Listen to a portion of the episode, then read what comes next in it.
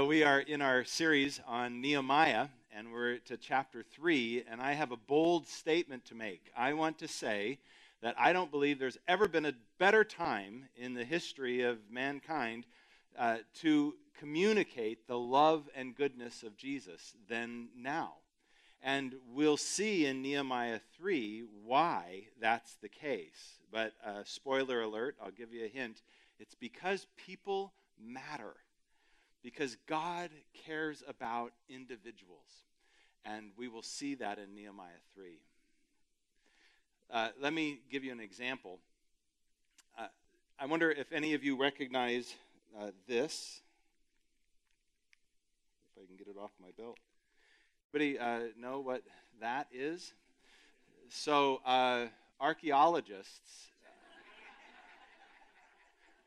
surmise that, uh, that this was an ancient communication device called a pager that Cro Magnon business people used before cell phones were invented.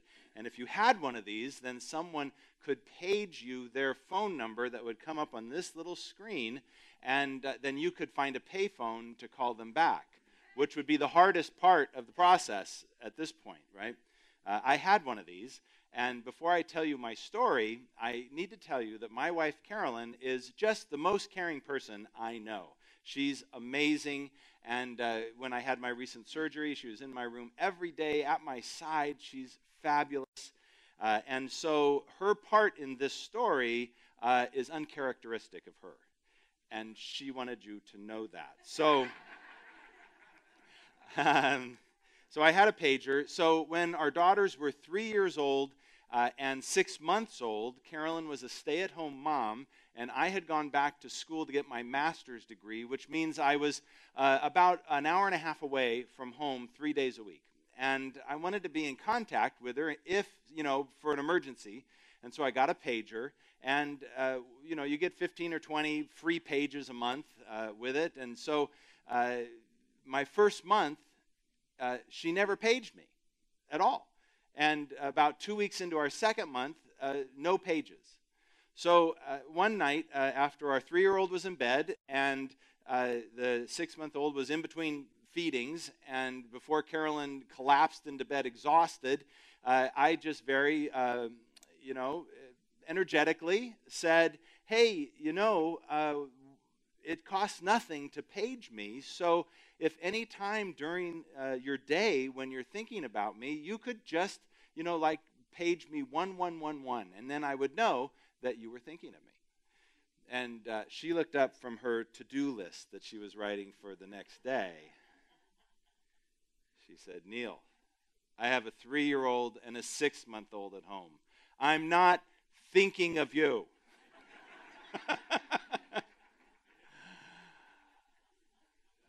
well, I'm glad we had this little chat. So, uh, and I get it, and uh, you know she's busy, and I know that, and uh, it, it, didn't upset me. But I, I, have to tell you, it's it's nice to feel like you matter.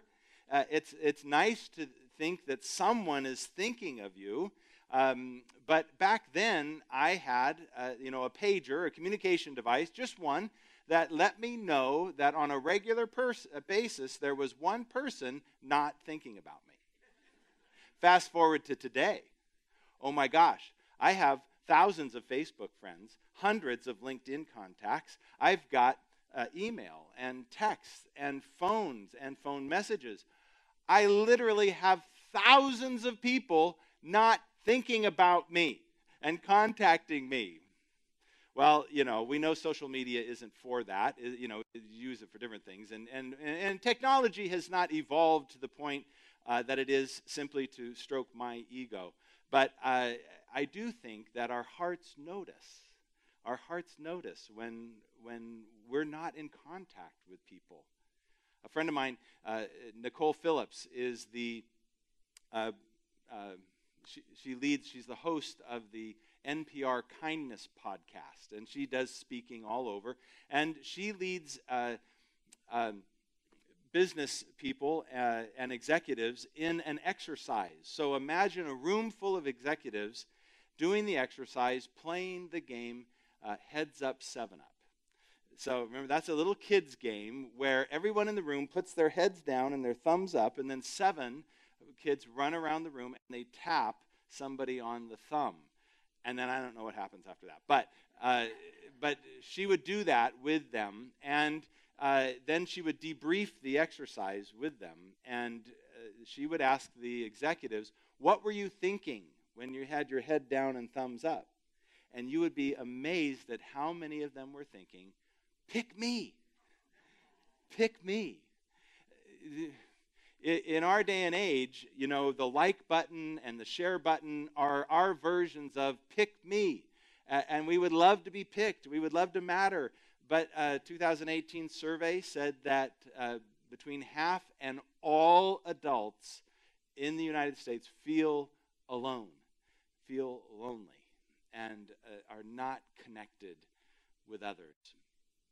And so we have the opportunity to tell people that we care about them, that we are thinking of them. Uh, and I think that's a, I think that's a strong uh, uh, thing for any of us to do.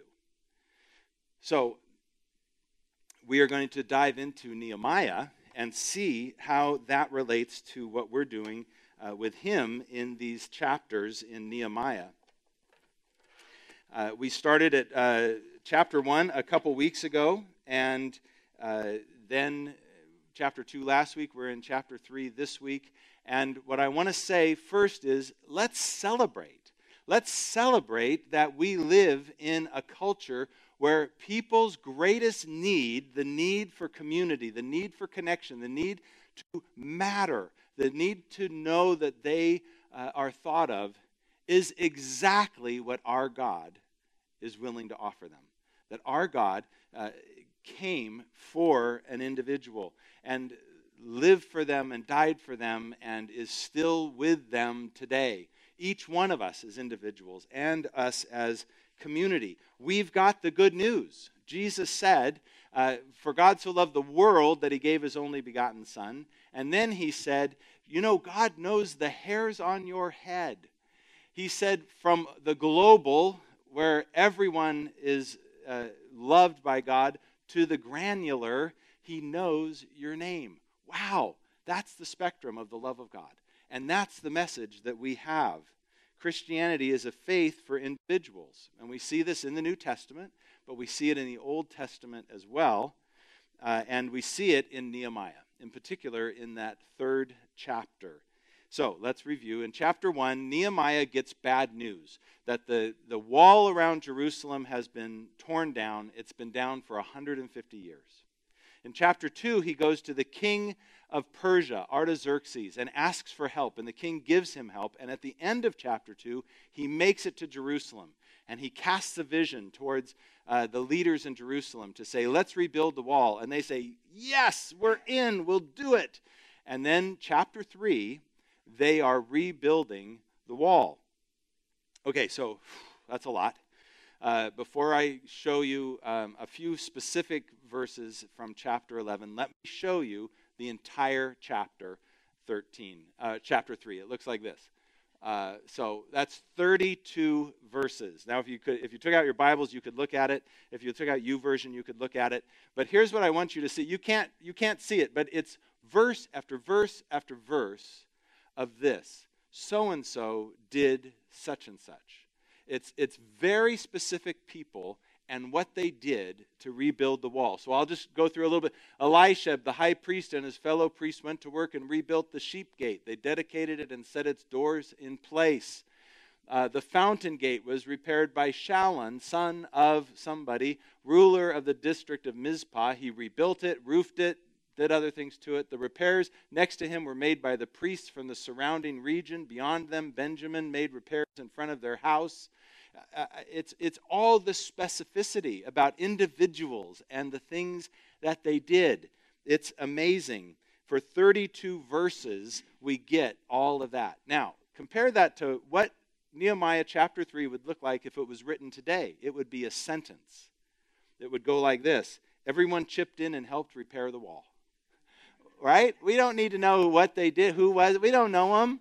We, we don't need. We don't have time to hear all of that detail. If this were a movie, uh, of Nehemiah, this would be a seven second montage, a flyover, and we'd have a drone go over, and you'd see uh, all these people bent over, and you'd just see their backs, you know, with shovels and picks, and then one person would look up, and then that, and then it'd be over. That's it. That's for, that's chapter three. But that's not the way chapter three reads. Nehemiah was painstakingly careful to take notes about. Uh, who did what. And I want you to remember, he didn't have pencil and pen and paper. I mean, they did have pens, kind of, and they did have things to write on, like leather or vellum or, you know, papyrus. Uh, you know, it wasn't like we think of taking notes. I have no idea how he took notes, but look at the detail that he went to. Uh, and based on the level of care that he took it must mean these people are important, that these people matter, and what they did mattered. So let's just take a look at a few of the specifics that some of them did. So, verse 3 says, The fish gate was rebuilt by the sons of Hassenaah. They laid its beams and put its doors and bolts and bars in place. Hananiah, uh, this is verse 8, one of the perfume makers, made repairs next to that. They restored Jerusalem as far as the broad wall. Verse 12 Shallum, son of Hallohesh, ruler of a half district of Jerusalem, repaired the next section with the help of his daughters. In verse 31, Malchijah, one of the goldsmiths, made repairs as far as the house of the temple servants and the merchants opposite the inspection gate, as far as the room above the corner. Wow, that is detail. It is amazing the level of detail we have today about an event that took place thousands of years ago. It wasn't just handymen and day laborers that did this work. It was goldsmiths and perfumers and city managers and their sons and their daughters. Um, we even know that Malchijah, a goldsmith, made uh, repairs. Now, it was opposite the inspection gate. You all know where that is, right? And it was opposite that all the way up to that room in the corner. Amazing, amazing detail. Assuming that the people who were reading it for the first time were like, oh, yeah, I know that corner. Can't believe he got up there. So, why such detail about uh, uh, throughout the Old Testament and the New Testament? Because people matter. And they matter to God, and what they do matters. We live in a time when people question the relevance of faith in Christ. And I can't think of a more relevant time for us to be able to communicate that God loves individuals and, he, and what they do matter to Him. We in our faith are relevant to others when we demonstrate to people that they matter.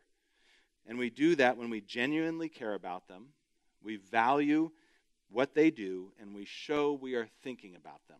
That's three things. We'll come back to them a few times. We genuinely care about people, we value what they do, and we show them that we're thinking about them.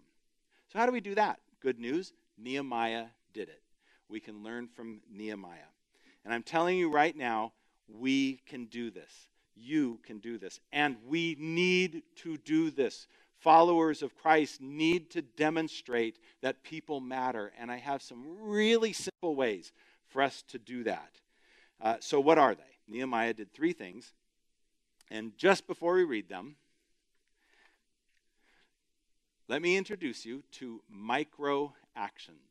Micro actions. These are tiny actions, the smallest actions we can do and still say we're doing something. If, you, if it was any smaller, you'd be sitting on the couch right? So, so micro actions, you can take any big action and break it down into smaller, smaller, smaller actions. And the thing about micro actions is, is that they're small enough for us, to, they're easy. It's almost easier to do them than to not do them. And doing them repeatedly over time builds up, and they have tremendous power when we do that. Now, that's true about any microaction, and almost anything can be broken down into smaller and smaller pieces. But it's especially true about microactions of kindness. Microactions of kindness. And the reason is this microactions of kindness have triple the power to make a difference. And, and I'm not just saying that, that science says it. So it turns out that uh, when we do something, it makes us feel better, right? When we do something kind, we feel good. Who else feels good? The person we're doing it for. And who else? Anyone who sees it feels the exact same feeling we do when we do it. It's amazing. This is why we love to watch, you know, people doing good things uh, on YouTube because we feel better just watching them. Uh, the scientific reason for this is that it uh, doing acts of kindness, receiving acts of kindness, and seeing acts of kindness put into our system what scientists call happy hormones. They are three of them uh, oxytocin, dopamine, and serotonin. And they flood our system when we have this kindness experience. So imagine it's not just one person doing it, one person receiving it, and one person seeing it. It could be hundreds or thousands of people seeing it. The impact of kindness and micro actions of it is stupendous. It's huge. Um, and just to be clear, we are not trying to make people happy. That's not why we're doing this. We are doing it because when we do micro actions of kindness, it shows that we care, that we value what they do, and that we're thinking about them. The very thing people need today. Uh, in fact, the practice of micro actions of kindness is so significant that it's being incorporated into psychotherapy uh, systems today. And I have great news these micro actions are so small that we're going to be able to remember them and we're going to be able to do them. I, mean, um, how many times have you heard a speaker give, uh, you know, an application or action steps or, I don't know, call them next steps, and, and we forget them before they're finished saying them because they just go over our head? Not today. Today we're going to remember them because they're just tiny and we can actually do this. Uh, by the way, we're not alone when we forget important things like what we're supposed to be doing. Um, because it turns out that managers who get involved in programs, when you do this stuff in, in companies, it's all around the idea of employee engagement. And when you're doing that, uh, managers get involved and they help develop the plans, they help develop the actions. Do you know that 80% of managers who help develop the plans and the actions don't follow the plans and don't take the actions. So we're in good company, not doing stuff, but we can. And, and, uh, and, and, we can be successful. In order to be successful, they, we have to, they have to be tiny. They have to be small. They have to be micro. So when I had surgery recently, um, immediately after it, like the day after, the physical therapist came in and she needed to get me moving. But she didn't say, I want you to walk to uh, the door. She didn't even say, I want you to take a step. She said, Get up. Get up. Get up was the smallest thing I could do and still say I was doing something. It was a micro action. So that's the kind of thing we can do. So, all right, here we go. Uh, we see three micro actions demonstrated by Nehemiah. And if we had time, we could go to the New Testament, the Gospel of John, and we would see that Jesus uses the same three micro actions in his conversation with a woman caught in adultery. And then we would page forward to 2 Timothy, and we would see that Paul uses the same three micro actions in his conversation with Timothy. So this, these things are spread throughout the, uh, the entire Bible. Uh, and micro action number one, in chapter one, uh, we see Nehemiah doing this. The, the people come to him, and he starts with a, a personal question. So here uh, we read Nehemiah 1 2.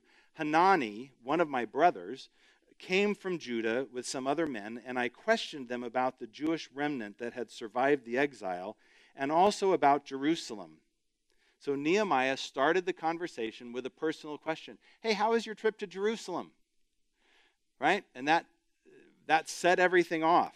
So we learn from Nehemiah. Micro action number one start with personal. Start with personal. Uh, in every interaction, start with personal. No matter what, what, what, no matter what we're doing. If you're in a face to face conversation, you see somebody on Monday morning, hey, how was your weekend? That's starting with personal. Uh, if you're emailing somebody, uh, uh, hey, I hope you're doing okay, personal. You're texting somebody, I was thinking about you this morning. On the phone, to somebody across the country, hey, how's the weather in your area? All of it personal. Now, by the way, the only way for this to actually work is when we ask a question, let them answer it. You know, because sometimes we're like, hey, how's the weather? By the way, my t- telephone's not working. So, you know, call customer service. So don't do that. But if we let them answer, what will they hear from us? That we care about them. That's what starting with personal does. In many ways, we've lost our personal touch. Um, people are busy. Businesses want to get to the want to get to the point. Uh, we worry about offending someone or crossing a boundary. And let's be honest, we're suspicious. If somebody's nice to us, what do we think? What do they want from me? Right? Uh, right. So the, here's so here's the thing. We want to be personal, not intrusive. Remember, micro actions has to be small enough that people's radar don't go up and go, "Hey, this is sounding creepy already," right? Um, uh, basically, we want to be personal without being intrusive, uh, and just personal comments and questions that invite a relationship. So we start with personal, and it's micro, but it has macro implications. In fact, when you start with personal, it builds trust with the other person. So Stephen Covey says when we demonstrate that we care, it builds trust in the relationship, and that makes everything better, which is awesome. I have a friend, Dave, who manages a team remotely. So his team is literally spread across the world, a virtual team. And you can imagine that teams like that tend to create lone rangers people who, yeah, they're on the phone call, but when they hang up, they're all by themselves out in the outer boondocks, and they're just going to do it however they want to do it.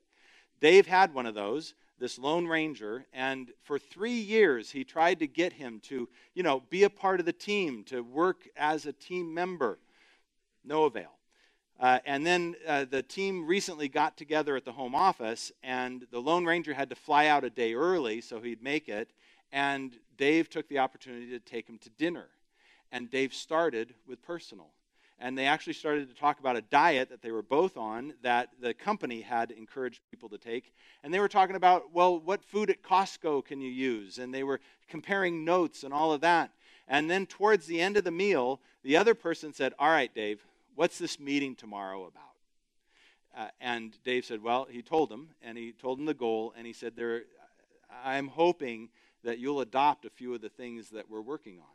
Next day, the person volunteered to, to bring three areas of his work into the team environment and to be a team player. Why? Because he trusted Dave now. Because Dave started with personal. Wow.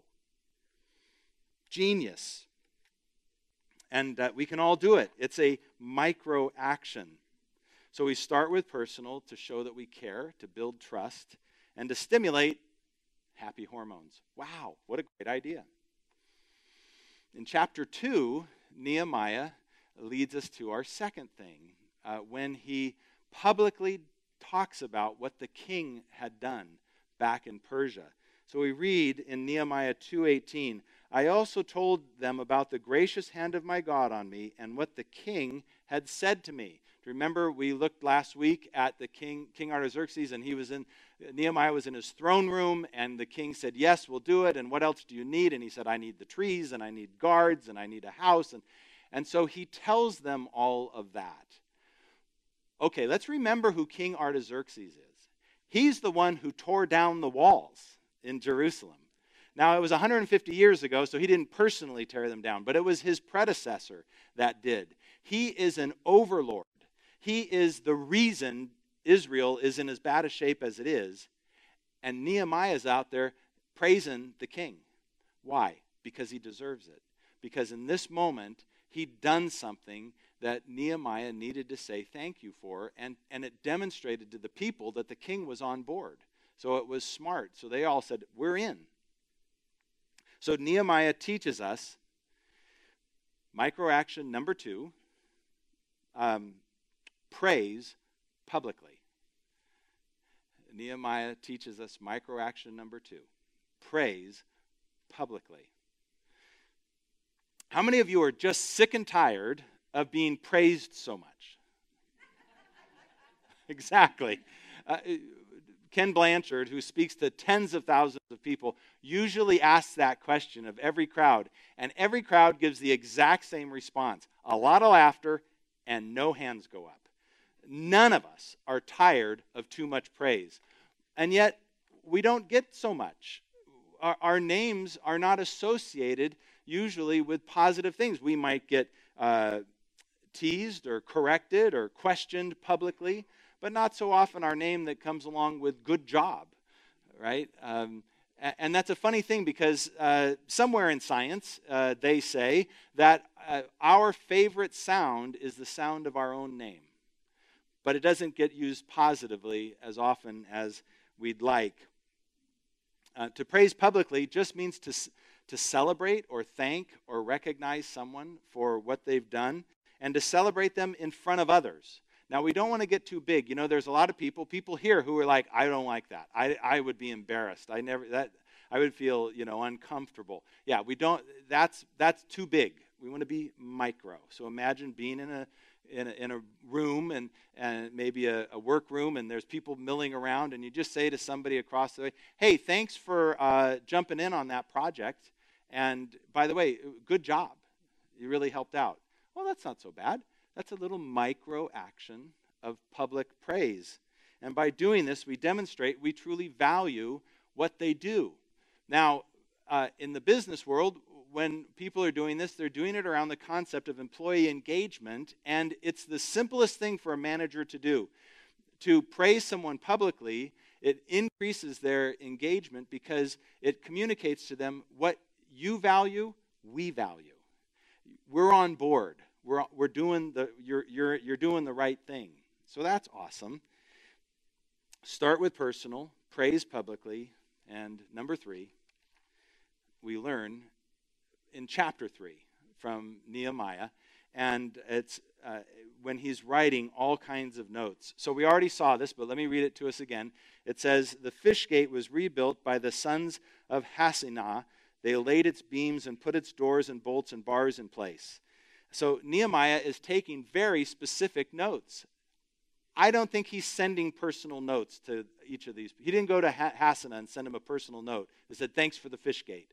He, he didn't have that ability. That ability really didn't come into play until 1850, the ability to send personal notes. But we definitely learned from Nehemiah that taking note really matters, that, that recognizing what people do really matters. So we learn from Nehemiah his third action.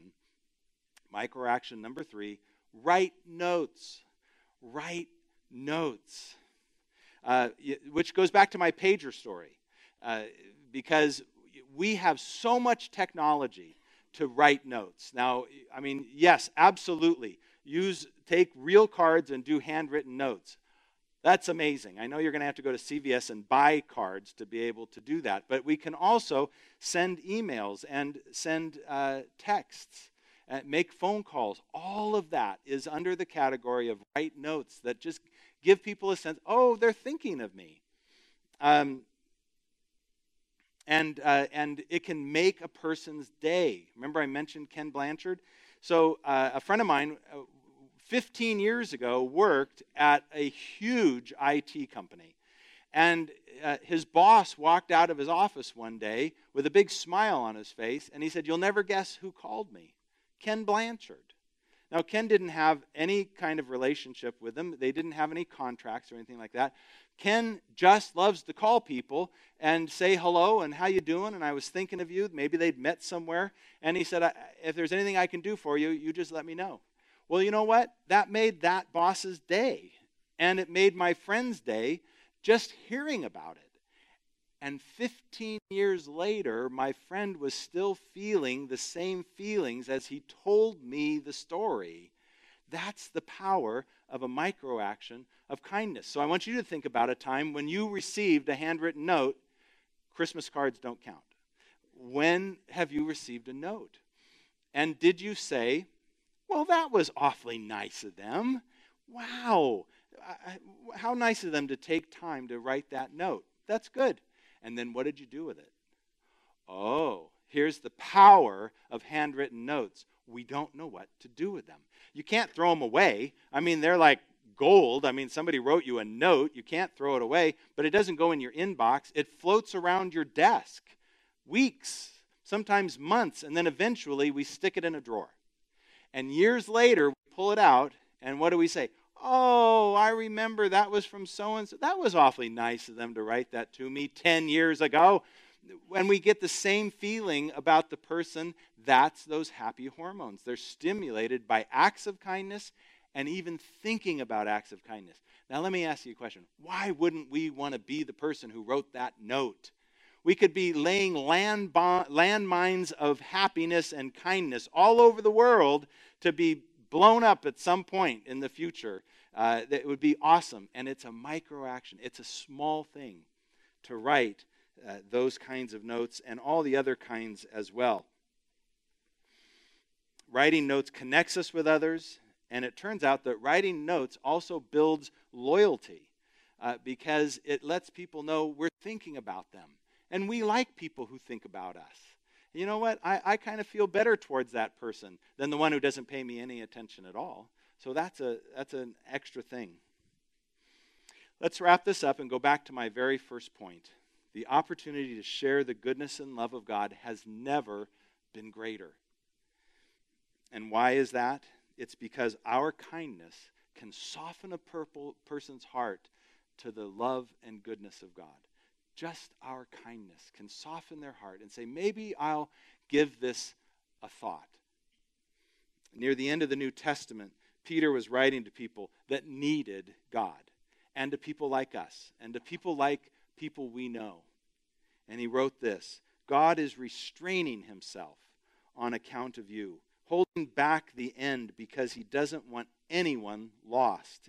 He's giving everyone space and time to change. There are people in our lives that God is giving space and time to change. There are people in this world the same. God is giving people space and time to change. Imagine if we were agents of change simply by doing micro actions of kindness. So, I have a next step for you. I think you're going to know it. I think it's going to be easy to remember. This week, start with, yeah, we're going to do this better. This week, start with, and public, and right. Absolutely. I expect to get one of those from you. Let's pray.